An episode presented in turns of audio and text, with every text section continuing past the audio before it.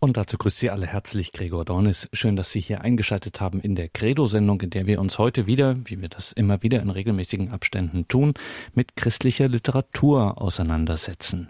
Heute geht es um den Ausnahmeautor, den Konvertiten Gilbert Keith Chesterton, geboren im Jahre 1874 und gestorben im Jahre 1936. Und immer wieder fällt uns, wenn wir uns hier in der Credo-Sendung mit christlicher Literatur befassen, auf, wie tief theologisch doch die christliche Literatur gerade der letzten beiden Jahrhunderte war. So auch ganz massiv kann man wirklich so sagen, das ist keine Übertreibung bei Chesterton. Über ihn hat Monika Born bei der diesjährigen Theologischen Sommerakademie in Augsburg einen Vortrag gehalten. Dr. Monika Born ist Germanistin und Pädagogin, Dozentin im Ruhestand aus Essen. Unter anderem war sie auch Mitglied der Jury zum katholischen Kinder- und Jugendbuchpreis, Dozentin für Deutsch und Pädagogik am Institut für Lehrerfortbildung in Mülheim. Sie also war eingeladen bei der diesjährigen Theologischen Sommerakademie in Augsburg und sie sprach über Gilbert Keith Chesterton. Gilbert Keith Chesterton, 1874 bis 1936, war Journalist, Karikaturist, Schriftsteller, vor allem Essayist. Er ist geborener Anglikaner, Konvertit zur katholischen Kirche und man fragt sich, was hat er uns heutigen zu sagen? Er ist, so der Titel dieses Vortrags, Bekenner, und Kämpfer für den Glauben, aber doch in einer ganz anderen Zeit, mit ganz anderen Problemen. Oder? Äh, manche Zeitgenossen kennen Chesterton, wie Herr Professor Ziegenhaus gerade schon gesagt hat, von den äh, Verfilmungen seiner, eigentlich müsste es heißen, Faserbrauen-Geschichten. Bei uns redet man von Paterbraun-Geschichten, aber ein Pater war der nicht. Chesterton selbst hat diese Krimi-Geschichten für Abfallprodukte seiner schriftstellerischen Tätigkeit gehalten äh, und da sich dazu recht suffisant geäußert. Aber das erspare ich Ihnen jetzt. Äh, andere kennen ihn auch zum Beispiel von seiner Biografie über Thomas von Aquin her, äh, so ging es mir. Ich habe diese Biografie in den frühen 1960er Jahren auf Anregung von Josef Pieper hingelesen, äh, der sie für die beste Biografie über seinen großen Meister Thomas von Aquin gehalten hat. Mir war damals nicht bewusst, dass diese Biografie die wichtigsten Überzeugungen Chestertons beinhaltet nämlich von der Tätigkeit des Verstandes, soweit der Wille dazu bereit ist, dem von, von außen kommenden Licht zu folgen, das auf wirkliche Landschaften scheint, dass das Wesen des gesunden Menschenverstandes darin besteht, dass zwei Kräfte am Werk sind, die Wirklichkeit und die Erkenntnis der Wirklichkeit, und dass ihre Begegnung eine Art Vermählung ist. Das war mir als Pieper-Schülerin so vertraut, dass ich darin bei Chesterton gar nichts Besonderes gesehen habe. Erst seine Auseinandersetzungen mit den Irrtümern der Zeit haben mich verstehen lassen, wie besonders seine Position damals war. Dann hat mich im vorigen Jahr Chestertons Orthodoxie von 1908 wie ein Blitz getroffen. Und ich wollte mehr und besser verstehen, was diesen Laientheologen zu einem so kraftvollen Verteidiger des katholischen Dogmas hat werden lassen und warum er noch 14, 14 Jahre bis zur Konversion 1922 gebraucht hat. Also habe ich viele seiner Werke gelesen und immer besser verstanden, warum Pius XI kurz nach Chestertons Tod ihm den Titel Fidei Defensor, also Verteidiger des Glaubens, verliehen hat. Und mir ist klar geworden, dass seine Verteidigung des katholischen Glaubens beispielhaft ist, auch für unsere Zeit. Ich lege den Schwerpunkt auf seine Autobiografien, obwohl ich Ihnen äh, vor allem seinen Roman Kugel und Kreuz wärmstens empfehlen kann. Es ist nicht nur eine unterhaltsame Lektüre, sondern die wichtigsten Gedanken von Chesterton sind hier auch sehr anschaulich verarbeitet. Also seine beiden Autobiografien, einmal Orthodoxie von 1908 und Autobiografie von 1936. Äh, zu seiner Orthodoxie sagt er, es sei die Beschreibung seines Weges zur Glaubensgewissheit, eine, wie er sagt, Art nachlässig hingeworfener Autobiografie. Und dann seine Autobiografie von 1936 ist also in seinem Todesjahr erschienen und bezieht sich auf sein ganzes Leben.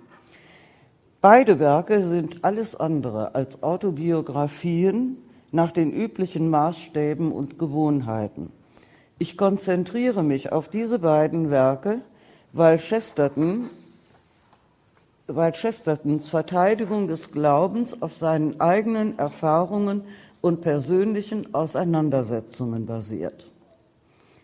Erster Teil autobiografisches.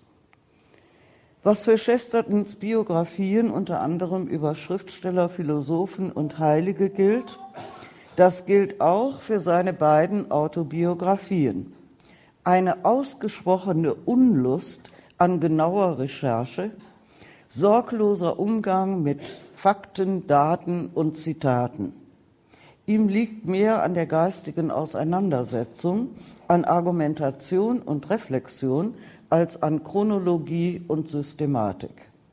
Vor allem in seiner Autobiografie kann nahezu jedes Kapitel als eigenständiger Essay gelesen werden. Von vielen seiner Bewunderer wird Chesterton als ein Meister des Paradoxons angesehen, also scheinbar widersinniger, in sich widersprüchlicher Aussagen, die jedoch eine andere, höhere Wahrheit spiegeln. Er war sich bewusst, dass er dieses Stilmittel äh, mit Bravour handhabte. Typisch ist für ihn aber seine Art der Unterscheidung der Geister. Das bloße Paradox, die bloße spitzfindige Verteidigung von Unhaltbarem hält er für höchst verächtlich. Auch das Paradoxon soll nur im Dienst an der Wahrheit stehen, Menschen für die Anerkennung der Wahrheit bereit machen. So seine Grundhaltung beim Schreiben.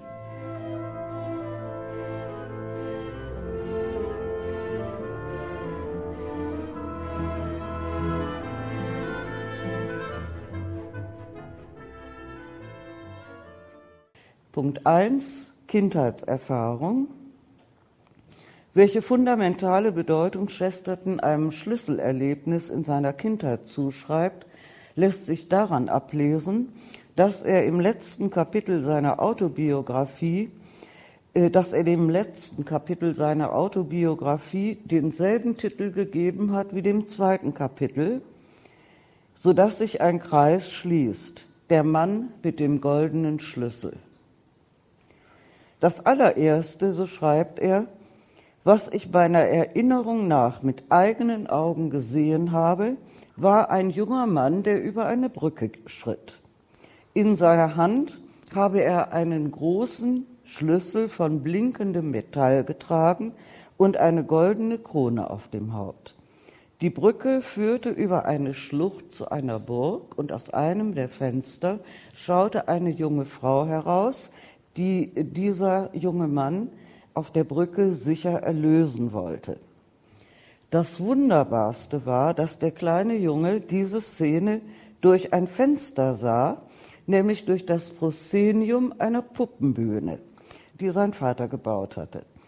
Der Anblick des jungen Mannes aus bemalter Pappe war der, auf den sich seine Augen in dieser Welt, so sagt er, zum ersten Mal richteten, und die Szene hat für mich eine Art Urechtheit. Sie ruht im Hintergrund all meiner Gedanken als der wahre Hintergrund des Theaters der Dinge. An nichts anderes an, aus diesem Märchenspiel könne er sich erinnern. Nur diese eine Szene glühe in seiner Erinnerung wie ein Schimmer aus einem unwahrscheinlichen Paradies. Und er erkenne darin eine Art Symbol alles dessen, was er an Vorstellungen und Ideen äh, liebe, nämlich Grenzlinien, Abgründe und Brücken. Und ich glaube, indem ich die Dinge vom ersten Anbeginn an fühlte, fühlte ich die bruchstückhaften Andeutungen einer Philosophie, deren Wahrheit ich seitdem gefunden habe. Zweitens über die jungen Jahre. Chesterton schreibt, mit zwölf war ich ein Heide, mit 16 ein kompletter Agnostiker. Der gesamte Hintergrund seiner Jugend sei agnostisch gewesen, wobei seine Eltern eine ziemliche Ausnahme gebildet hätten, weil sie immerhin an einen persönlichen Gott und ein, eine persönliche Unsterblichkeit glaubten. Seine Lehrer aber unterrichteten ihn, wie er sagt, bis auf vielleicht zwei exzentrische Geistliche in der Religion von Agnostikern. Im Rückblick sieht er, dass er sich in einer Wüste von Materialismus befand.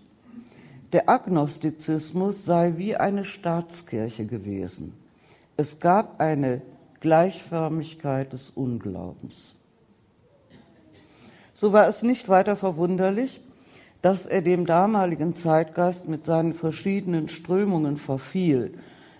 Ich nenne jetzt einfach eine, dem Materialismus, dem Atheismus, Skeptizismus, Solipsismus, Determinismus, Fatalismus, also all diesen schrecklichen Dingen, die man kurz zusammenfassen kann in der Überzeugung von der Naturnotwendigkeit allen Geschehens in einer Welt ohne Gott. Chesterton sieht selbst seine Jugendzeit als dunkelstes und schwierigstes Kapitel seines Lebens an, voll von Zweifeln, Schwächen und Versuchungen, die in seinem Geist für immer die Gewissheit einer objektiven, greifbaren Wirklichkeit der Sünde zurückgelassen habe. Er sei mit dem Bösen tief vertraut, weil er es selbst erfahren hatte.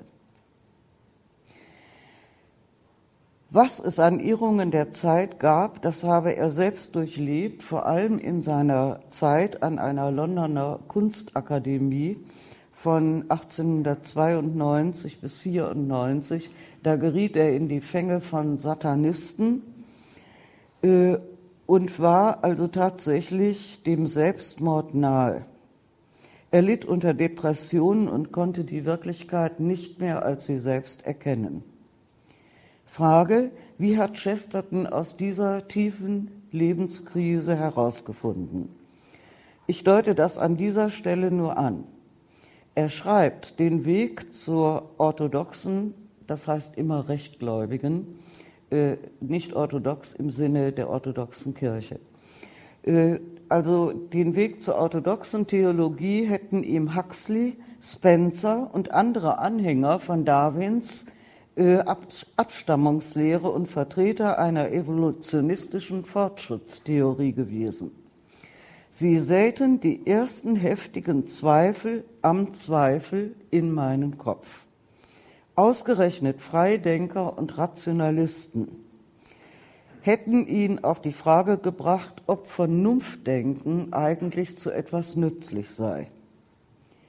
Vor allem durch die Begegnung mit seiner späteren Frau Frances Block entdeckte Chesterton die Objektivität der Außenwelt neu, dass die reale Welt nicht vom Denken abhängt, sondern dass das Denken der realen Welt angemessen sein muss. Ganz im Sinne Thomas von Aquins Veritas äh, est adequatio re et intellectus. Dieses Problem ist heute durchaus aktuell. Die Irrtümer scheinen immer wieder aufzubrechen, so in der Ideologie des Konstruktivismus, die in den letzten Jahrzehnten sehr wirkmächtig war, mehr als den meisten bewusst ist, und sie ist noch immer wirkmächtig. Die Konstruktivisten behaupten, eine Erkenntnis von Wirklichkeit könne es nicht geben, also auch keine Wahrheit. Was Menschen an Wirklichkeitserkenntnis ausgäben, seien lediglich Konstruktionen ihres Gehirns. Diese Ideologie hat enorme Auswirkungen, zum Beispiel für Erziehung und Unterricht.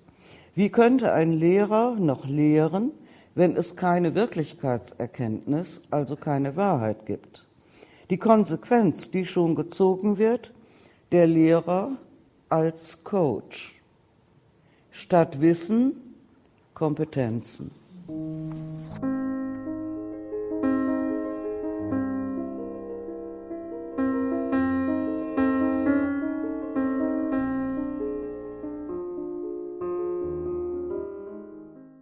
Komme zum dritten Punkt, Bekehrung.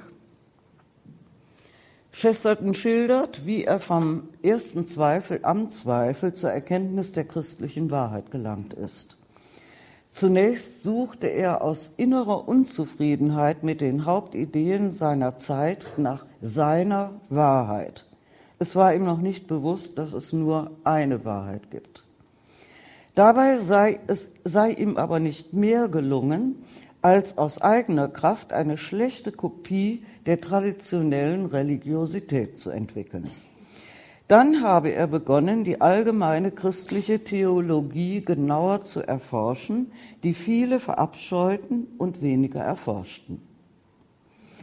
Er entdeckte nun, dass er unbeholfen nach dem gesucht hatte, was offen zutage liegt. Zitat, ich durfte meine Wahrheiten behalten, musste aber die Entdeckung machen, nicht etwa, dass sie keine Wahrheiten waren, sondern nur, dass sie nicht mir gehörten. Während ich mir einbildete, ganz allein dazustehen, stärke mir tatsächlich die gesamte Christenheit den Rücken. Ergebnisse all seiner Auseinandersetzungen mit den neuen und negativen Ideen seiner Zeit die sich in nichts einfügten, was seiner Erfahrung entsprochen hätte, am wenigsten aber ineinander, waren seine Bücher Ketzer oder Heretiker von 1907 und Orthodoxie von 1908. Sie seien ein, ein, Abriss seiner eigenen Gründe zu glauben, dass die christliche Theorie, wie sie im apostolischen Glaubensbekenntnis zusammengefasst ist, eine bessere Kritik des Lebens sei als irgendeine von denen, die er kritisiert hatte. Noch ein Wort zur christlichen Ethik, zu der ihn die Säkularisten getrieben hätten, weil sie jede vernünftige Möglichkeit einer weltlichen Ethik zerstörten. Er hätte durchaus ein Säkularist sein können, wenn dies bedeutete, lediglich der weltlichen Gesellschaft verantwortlich zu sein. Der Determinist aber behaupte, er könne überhaupt nicht verantwortlich sein. Und da ich es vorziehe, so schreibt er, als verantwortliches Wesen behandelt zu werden, nicht als Verrückter, den man für einen Tag laufen lässt, begann ich mich nach einem geistigen Asyl umzusehen, äh, das nicht nur ein Asyl für Verrückte ist. Dies ist ein Beispiel für Chestertons Stil. Ein weiteres Volk. Ich habe die mir Wohlgesinnten und viele von den Weisen und Klugen durch meinen unbekümmerten Lauf tief betrübt, indem ich Christ wurde. Orthodoxer Christ und schließlich Katholik im Sinne eines römischen Katholiken. Als Glaubensstreiter bin ich das Gegenteil von einem Selbstverteidiger. Soweit der Mensch auf eine Religion stolz sein kann, die in der Demut wurzelt, bin ich sehr stolz auf meine Religion. Ich bin besonders stolz auf jene Bestandteile, die gemeinhin Aberglaube genannt werden. Ich bin stolz, durch antiquierte Dogmen gefesselt und an tote Glaubenssätze versklavt zu sein, wie meine journalistischen Freunde mit so viel Hartnäckigkeit wiederholen. Denn ich weiß sehr wohl, dass die heretischen Glaubenssätze es sind, die tot genannt werden können und dass nur das vernünftige Dogma es ist, das lange genug lebt um antiquiert genannt zu werden. Er sei stolz auf die katholischen Priester, sehr stolz auf die Marienverehrung, auf die Geheimnisse der Dreifaltigkeit und der Messe. Er sei stolz, an die Beichte und das Papsttum zu glauben. Aber er sei nicht stolz darauf, an den Teufel zu glauben. Genauer gesagt, den Teufel zu kennen. Ich machte seine Bekanntschaft durch meine eigene Schuld. Punkt 4 Konversion. Nach den beiden durch und durch katholischen Büchern von 1907 und 8 hat es noch 14 Jahre bis zur Konversion von Chesterton gedauert. Warum? Es lässt sich nur erahnen, etwa aus folgenden Äußerungen in seiner Autobiografie von 1936. Und wenn jemand meine Empfindungen über etwas kennenlernen will, das ich selten und mit Widerwillen berühre, über die Beziehung zu der Kirche, die ich verließ, und zu der Kirche, der ich mich anschloss, so ist hier die Antwort so konkret und kompakt wie ein steinernes Bild. Er wolle nicht einer Kirche angehören, in der mein man kein Kruzifix haben und die allerseligste Jungfrau nicht verehren dürfe. Aus dieser Aussage lässt sich immerhin schließen, dass es ihm nicht leicht geworden ist, die anglikanische Kirche zu verlassen. Vielleicht war es hauptsächlich eine Frage der Loyalität gegenüber seiner Herkunftskirche, die ihm den Schritt in die katholische Kirche erschwert hat. Tatsächlich scheint Chesterton 1907, 8 trotz seines Glaubens an die katholischen Dogmen und seines energischen Eintretens für sie nicht an eine Konversion gedacht zu haben. Über seine Gründe gibt er, wenn ich das richtig sehe, keine Auskunft. Wohl aber scheint er immer unruhiger geworden zu sein ein komisches und doch typisches Missverständnis von Studenten, die meinten, katholische Priester wüssten als Zölibatäre nichts über das Schlechte in der Welt, hätte ihn zum Nachdenken bewogen und zum Erfinden erster Faserbraun-Geschichten, nachdem er nämlich gerade erlebt hatte, dass ein katholischer Priester die Abgründe des menschlichen Herzens und der Welt durch seine Beichterfahrung tiefer erfasst hatte als er selbst in seinen wirren jungen Jahren.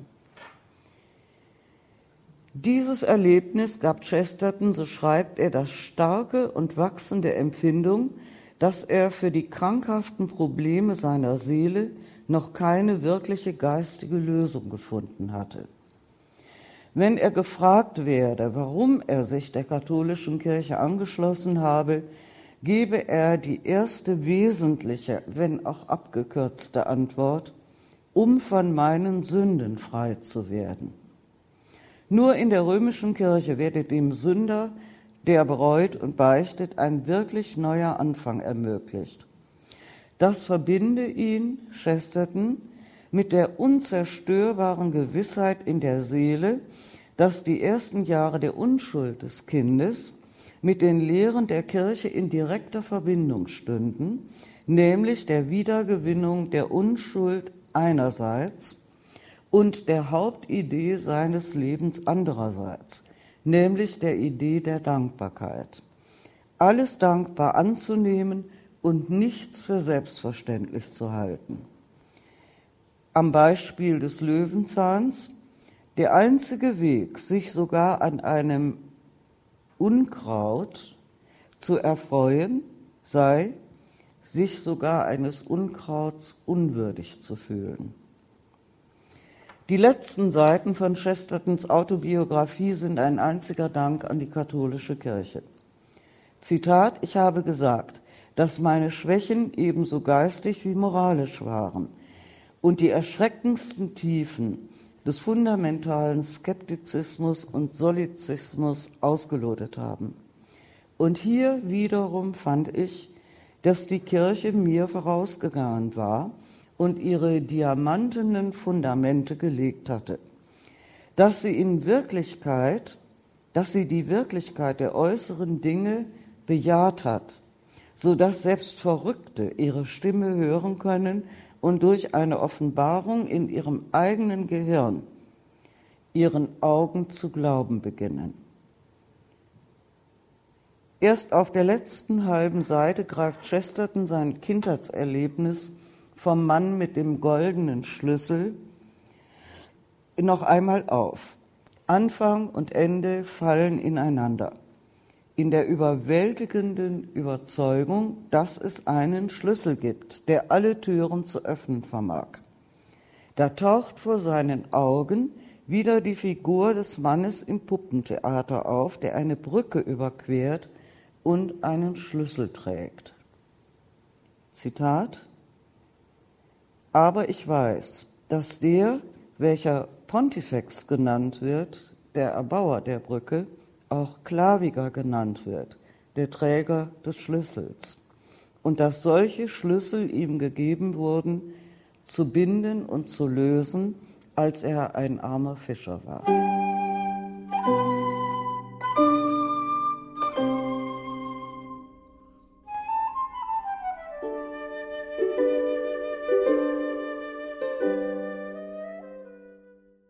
Sie haben eingeschaltet in der Credo-Sendung bei Radio Horeb und Radio Maria, heute mit einem Vortrag von Dr. Monika Born, der Dozentin im Ruhestand. Sie war dieses Jahr eingeladen bei der Theologischen Sommerakademie in Augsburg.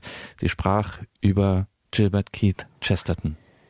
Ich komme zum zweiten Teil, Verteidigung des Glaubens. Erstens die Grundlage, Einheit von Glaube und Vernunft. In Chestertons Krimi-Geschichte Das blaue Kreuz entlarvt Faser Braun einen Dieb, der sich als Priester ausgibt. Das ist wirklich ein Kabinettstück, kann ich Ihnen nur empfehlen. Er könne unmöglich ein Priester sein, weil er die Vernunft angezweifelt habe. Das sei schlechte Theologie.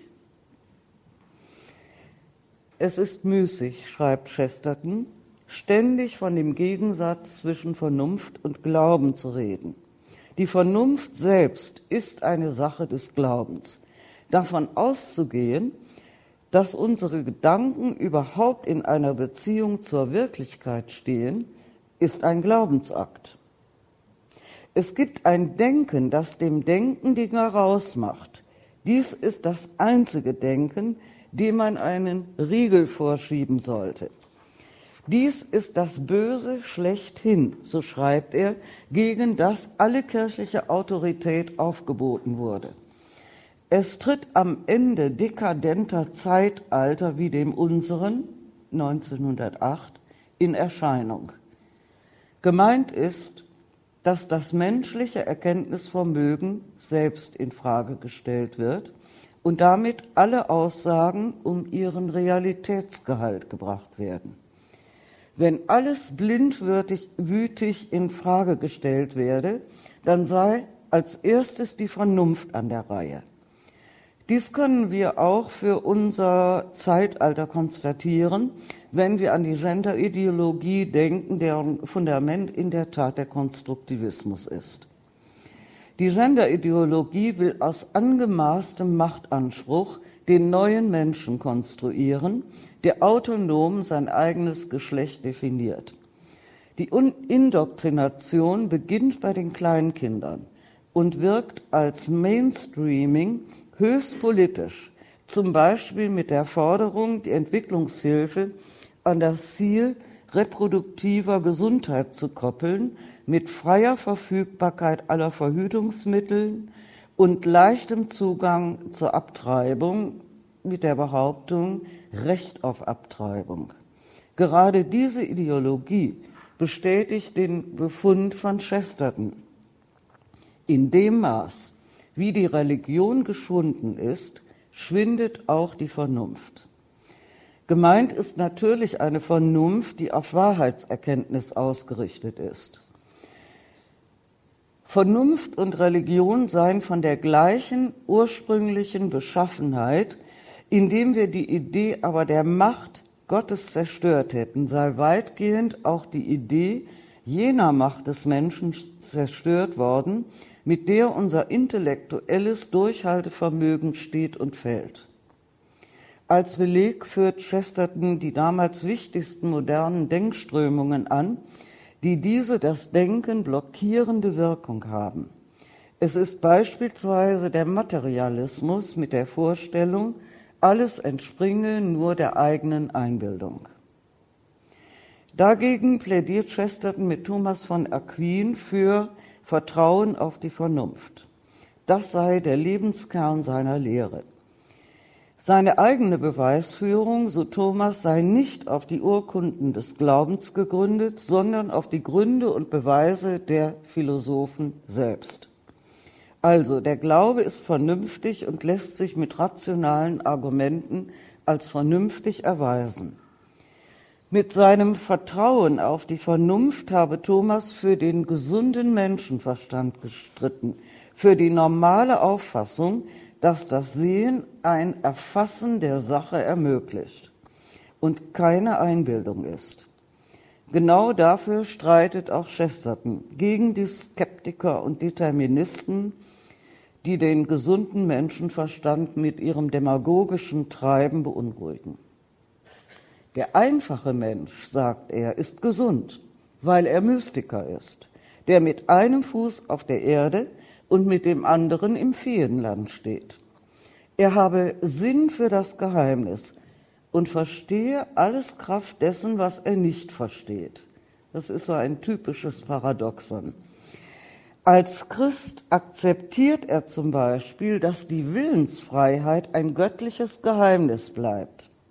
Aber er weiß, dass er einen freien Willen hat und verantwortlich ist. Wer sich den gesunden Menschenverstand bewahrt hat, mag an sich selbst zweifeln, aber doch nicht an der Wahrheit. Das habe sich ins genaue Gegenteil verkehrt.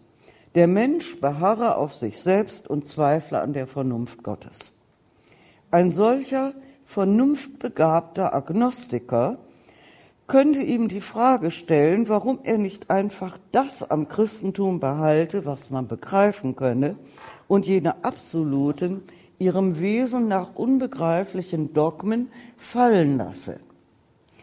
Das, so Chesterton, sei die eigentliche, die letzte Frage, die er mit Vergnügen beantworte. Und hier kann man exemplarisch verfolgen, was er unter der Einheit von Vernunft und Glaube versteht. Beim Blick auf die von den Gegnern des Christentums vorgebrachten Wahrheiten mache er die Entdeckung, dass keine davon wahr sei. Dafür drei Beispiele. Erstens. Sie behaupten, die Menschen seien den Tieren in allem ähnlich, also eine der vielen Arten im Tierreich. Das geht gegen die Glaubenslehre, der Mensch sei Abbild Gottes. Dazu Chesterton, wer, wer sich Tiere und Menschen unvoreingenommen anschaue, stelle fest, dass das Verblüffende nicht ist, wie sehr der Mensch dem Tier ähnelt, sondern wie sehr er sich von ihm unterscheidet. Kein Elefant errichtet Elfenbeintempel, kein Ameisenhügel ist mit Statuen berühmter Ameisen geschmückt. Und wilde Tiere, das einzige wilde Tier sei der Mensch. Er nämlich sei ausgebrochen. Während die übrigen Tiere folgsam seien und dem strengen Verhaltenskodex ihrer Art gehorchen, sei der Mensch unbändig. Zweites Beispiel. Die rationalistischen Religionsgegner behaupten, die Religion sei in vergangenen finsteren Zeiten der Unwissenheit und Angst entstanden. Das geht natürlich für die, geht gegen die Lehre von der Offenbarung. Dazu Chesterton über den prähistorischen Menschen weiß die Wissenschaft nicht das Geringste, aus dem vorzüglichen Grund, weil er prähistorisch ist.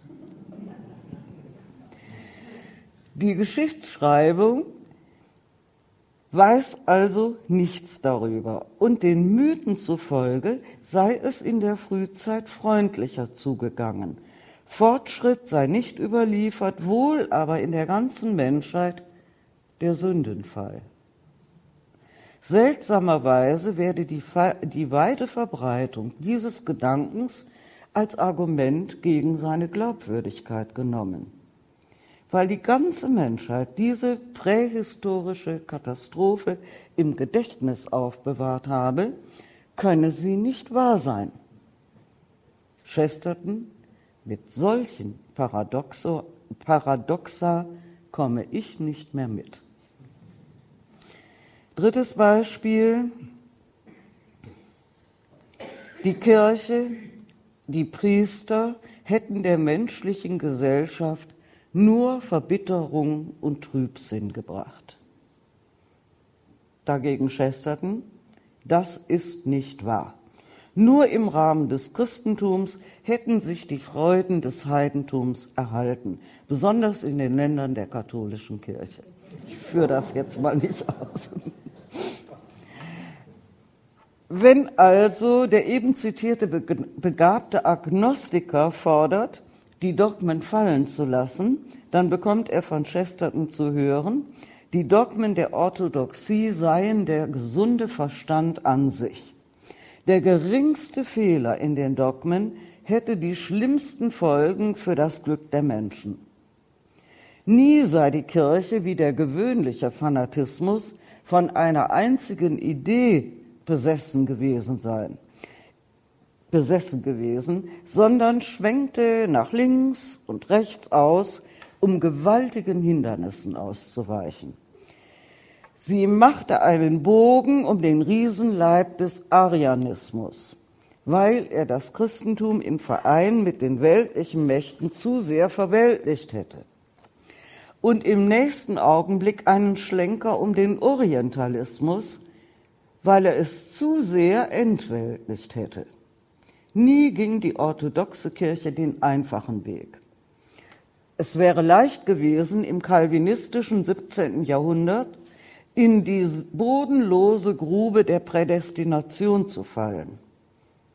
In die eine oder andere der vielen Moden von der Gnosis bis zur Christian Science zu fallen, das wäre doch naheliegend und gefahrlos gewesen aber sie alle umgangen zu haben, das war ein einziges wirbelndes Abenteuer. Und so sehe ich, schreibt er, den himmlischen Streitwagen mit Donnern durch die Zeiten äh, stürmen. Während die kraftlosen Ketzereien am Boden hingestreckt liegen, steht die ungestüme Wahrheit schwankend, aber aufrecht.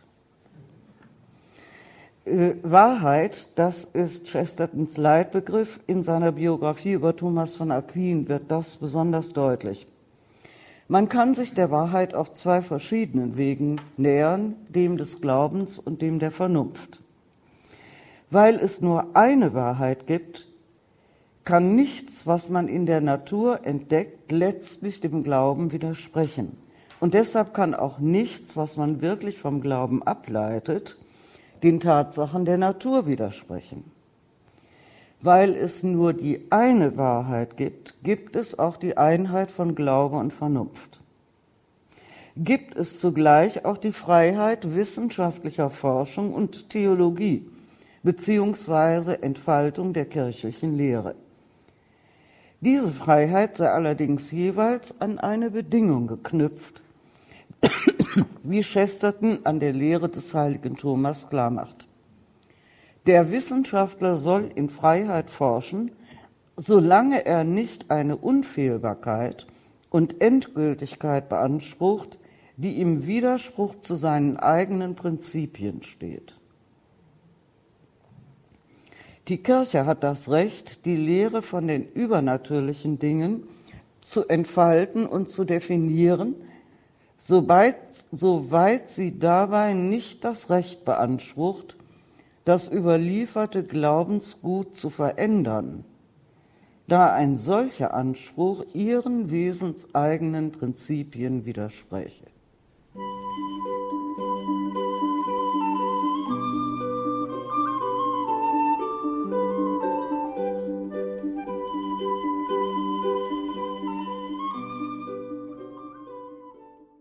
Punkt 2.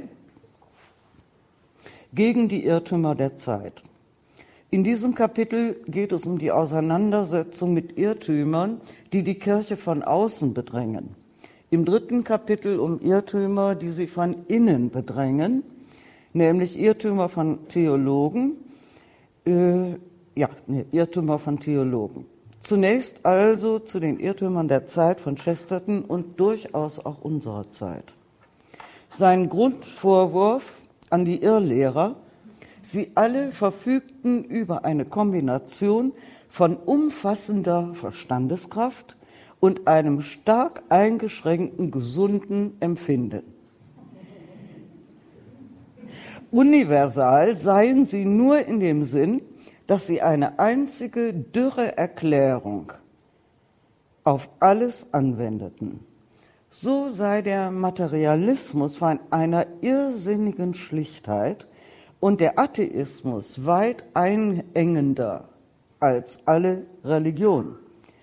Dem Christen stehe es frei, daran zu glauben, dass im Universum ein beträchtliches Maß an fester Ordnung und naturnotwendiger Entwicklung herrscht.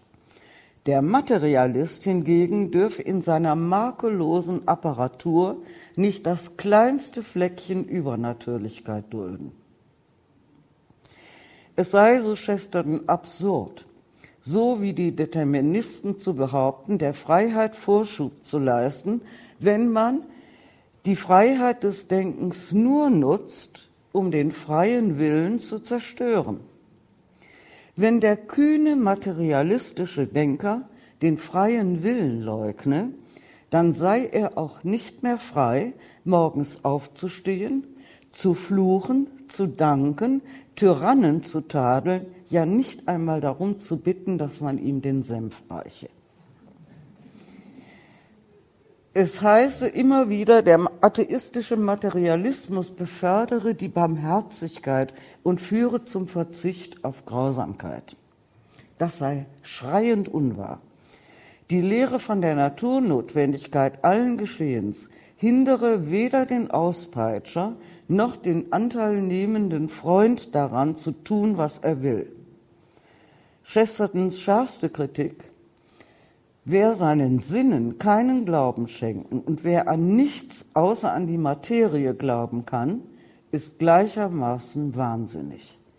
Aber in beiden Fällen findet der Wahnsinn seinen Ausdruck nicht in einer fehlerhaften Argumentation, sondern in einer offenkundigen Fehlorientierung des ganzen Lebens.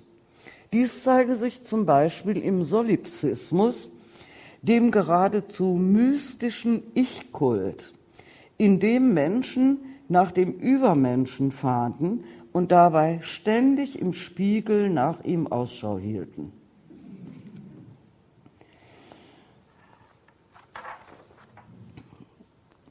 Ausführlich geht Chesterton auch auf die falsche Theorie vom Fortschritt ein und auf den Pragmatismus in extremer Form, der dazu rät, zu denken, was gedacht werden muss, aber sich über das Absolute keine Gedanken zu machen. Nun sieht Chesterton klar, dass der Glaube an objektive Wahrheit für den Menschen unverzichtbar ist. Der Pragmatismus drehe sich um die menschlichen Bedürfnisse und sehe nicht, dass eines der vorrangigsten Bedürfnisse des Menschen darin besteht, kein Pragmatiker zu sein.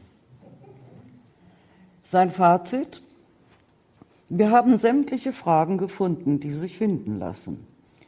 Es ist Zeit, die Suche nach Fragen aufzugeben und sich nach Antworten umzusehen.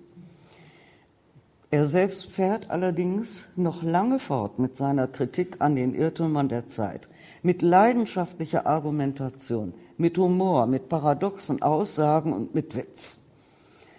Eine Antwort, die sich finden lässt, gibt Phase Braun in einer von Chesterton Krimi Chestertons Krimi-Geschichten. Was wir alle am meisten fürchten, sagte der Priester leise, ist ein Irrgarten ohne Mittelpunkt. Deshalb ist der Atheismus ein einziger Albtraum. Oder eine Antwort in Der unsterbliche Mensch, Das Christentum ist viele Tode gestorben und wieder auferstanden. Besitzt es doch einen Gott, dem der Weg aus dem Grab vertraut ist. Und eine häufig zitierte äh, Aussage, die ich Ihnen nicht vorenthalten will. Wenigstens fünfmal ist mit den Arianern und mit den Albigensern, mit dem humanistischen Skeptiker, mit Voltaire und mit Darwin der Glaube, der Glaube allem Anschein nach vor die Hunde gegangen. In jedem dieser Fälle aber war es der Hund, der starb.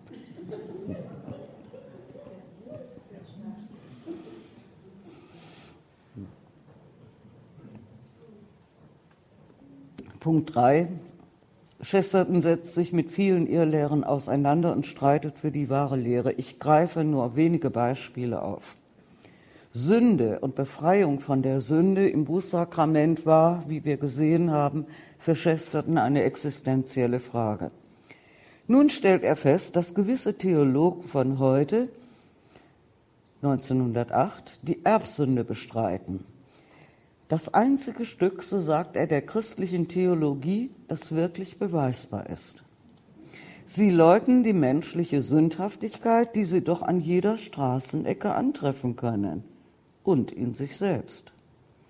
Seine Kritik richtet sich gegen modernistisch orientierte katholische Theologen, die danach streben, die Religion an das moderne Bewusstsein anzupassen und die den übernatürlichen Charakter von Glaube, Dogma und Kirche bestreiten. Dagegen setzt Chesterton das Hauptparadoxon des Christentums. Die gewöhnliche Verfassung des Menschen ist nicht seine gesunde, vernünftige Verfassung. Das Normale ist selbst schon eine Anomalie. Dies ist die eigentliche Lehre des Sündenfalls. Dieses Paradox spiele eine eigene Rolle für die höchste Idee der Freude, die der wahre Glaube ermöglicht, der dem Menschen nämlich geistige Befreiung, Befreiung von der Sünde bringt. Chestertons Abrechnung mit jenen Theologen, die die Theologie liberalisieren wollen, hat das Ziel zu zeigen, dass die Auswirkungen illiberal sind. Sie wollten nichts anderes als die Befreiung jener Dogmen, die wissenschaftlich genannt werden. Monismus, Pantheismus, Arianismus, das Dogma der Notwendigkeit und so weiter. Alle diese wissenschaftlichen Dogmen seien natürliche Verbündete der Unterdrückung. Was sind das für Neuerungen, mit denen Anhänger einer liberalen Theologie werben? Chesterton beginnt mit dem Beispiel Wunder, schließe also an Ihre Ausführungen an. Aus irgendeinem erstaunlichen Grund halte sich die fixe Idee, es sei liberaler, nicht an Wunder zu glauben, als an sie zu glauben. Immer sei es ein liberaler Geistlicher, der sich die Freiheit nimmt, nicht zu glauben, dass Christus seinem Grab entstiegen ist. Oft glaubten die Leugner göttlicher Wunder an das Dogma des Materialismus. In ihrem Zweifel an göttlichen Wundern steckt der Glaube an ein unverrückbares, gottloses Schicksal. Chestertons Gedankengang, Reform oder Fortschritt im einzig zulässigen Sinn heiße nichts anderes als die allmähliche Beherrschung der Materie durch den Geist. Ein Wunder ist nichts anderes als die plötzliche Beherrschung der Materie durch den Geist. Ein Wunder bedeutet nichts anderes als die Freiheit Gottes. Die katholische Kirche sei überzeugt, dass Mensch und Gott ihre je besondere geistige Freiheit besitzen. Der Calvinismus habe dem Menschen die Freiheit genommen, es Gott aber gelassen. Der wissenschaftliche Materialismus binde selbst dem Schöpfer die Hände. Er lasse im ganzen Universum nichts Freies übrig. Und die liberalen Theologen würden diesen Prozess noch befördern. Wer an Wunder glaubt, sei der liberalere gegenüber dem, der nicht an sie glaubt, Denn Wunder bedeuten nicht bloß innere Freiheit, sondern auch die, die Herrschaft des, des Inneren gegenüber der Tyrannei äußerer Bedingungen. Als nächstes geht es um die Religionsversöhner unter den liberalen Theologen, die behaupten, eine wahre Re äh, Religion gebe es nicht. Wir sprechen heute von Relativismus.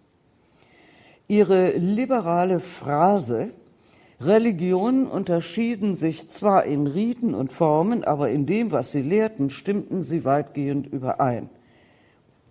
Oder die Unterschiede seien gleichgültig. Das widerstreite aber den Tatsachen, denn tatsächlich stimmten alle großen Weltreligionen in den Formen überein, Priester, heilige Schriften, Altäre und so weiter, aber der Inhalt der Lehre sei überall anders. Er macht das vor allem Beispiel Buddhismus auch klar, aber das wird hier zu weit führen. Gegenüber allen Weltreligionen und modernen Philosophien die binden und behindern, sei das Christentum ein Schwert, das scheidet und befreit. Keine andere Weltanschauung lässt zu, so sagt er, dass Gott über die Aufspaltung der Welt in lebendige Seelen jubelt. Doch nach orthodoxer christlicher Lehre ist diese Spaltung zwischen Gott und den Menschen heilig, weil sie ewig ist. Genau das sei ja die Grundvoraussetzung dafür, dass ein Mensch Gott und andere Menschen lieben kann. Bei jedem der anderen als überholt geltenden Dogmen sei es so wie hier, zum Beispiel beim schwierigen Dogma der Dreifaltigkeit. Es lässt sich mit vernünftigen Argumenten erweisen, so sagt er, dass dieses Dogma sinnvoll ist und positive Folgen hat. Aber es bleibt ein unergründliches Mysterium. Und selbst wenn er, Chesterton, Theologe genug wäre, um sich damit zu befassen, wäre es hier nicht ratsam.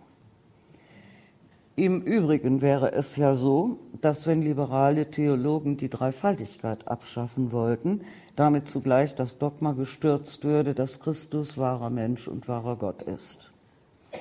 Nun zu den vernünftigen Argumenten.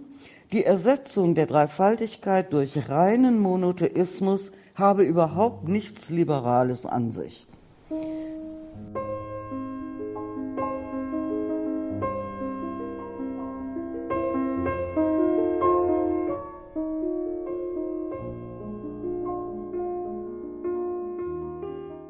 Einen letzten Punkt will ich ansprechen die Frage des gefährdeten Seelenheils. Man kann das auch nennen Allerlösung. Das Gerede, alles werde schon irgendwie gut werden, sei wenig hilfreich. Die christliche Ethik habe von jeher den Menschen gemahnt, nicht, dass er seine Seele verliert, sondern dass er Acht geben muss, sie nicht zu verlieren. Im gesamten Christentum gehe es um den Menschen am Scheideweg um den Augenblick der Entscheidung. Darum sei in der orthodoxen Theologie so viel von Hölle die Rede, anders als in der liberalen. Das Leben, so sage der Glaube, ende mit dem Versprechen oder der Drohung. Fortsetzung folgt.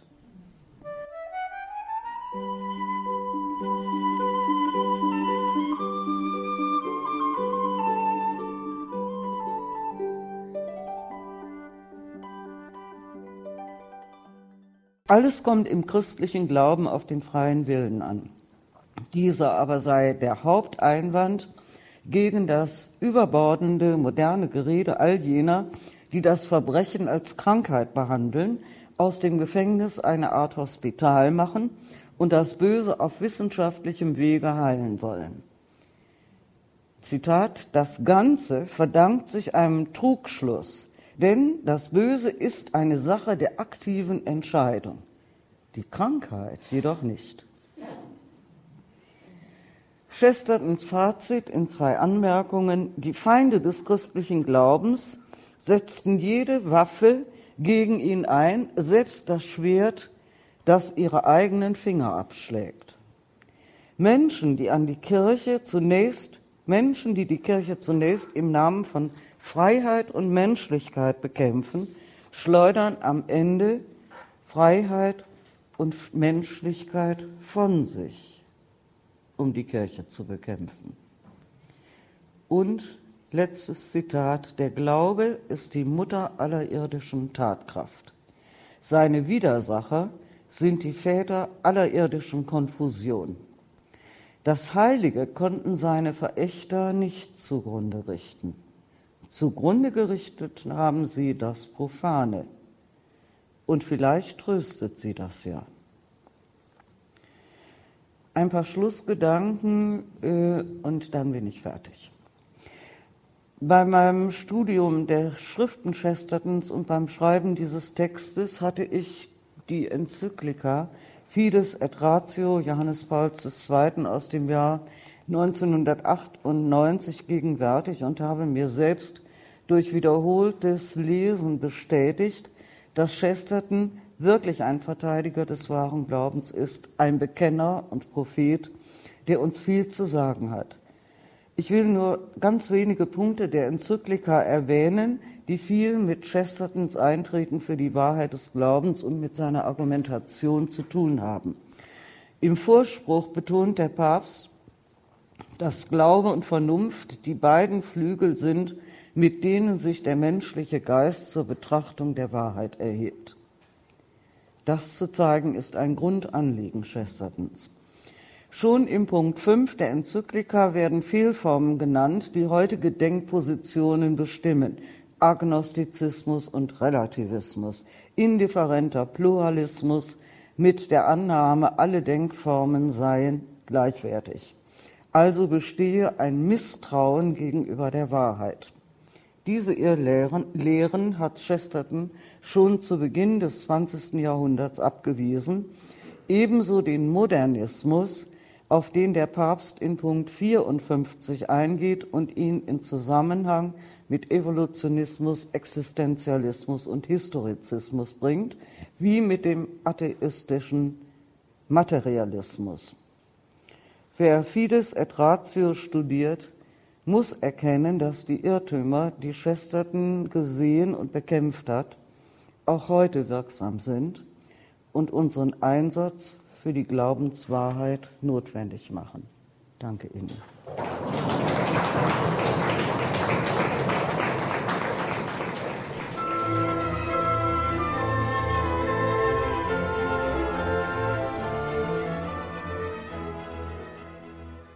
In der heutigen Credo-Sendung bei Radio Horeb und Radio Maria ging es wieder einmal um christliche Literatur. Wir hörten einen Vortrag von Dr. Monika Born über Gilbert Keith Chesterton gehalten hat sie diesen Vortrag bei der diesjährigen Theologischen Sommerakademie in Augsburg.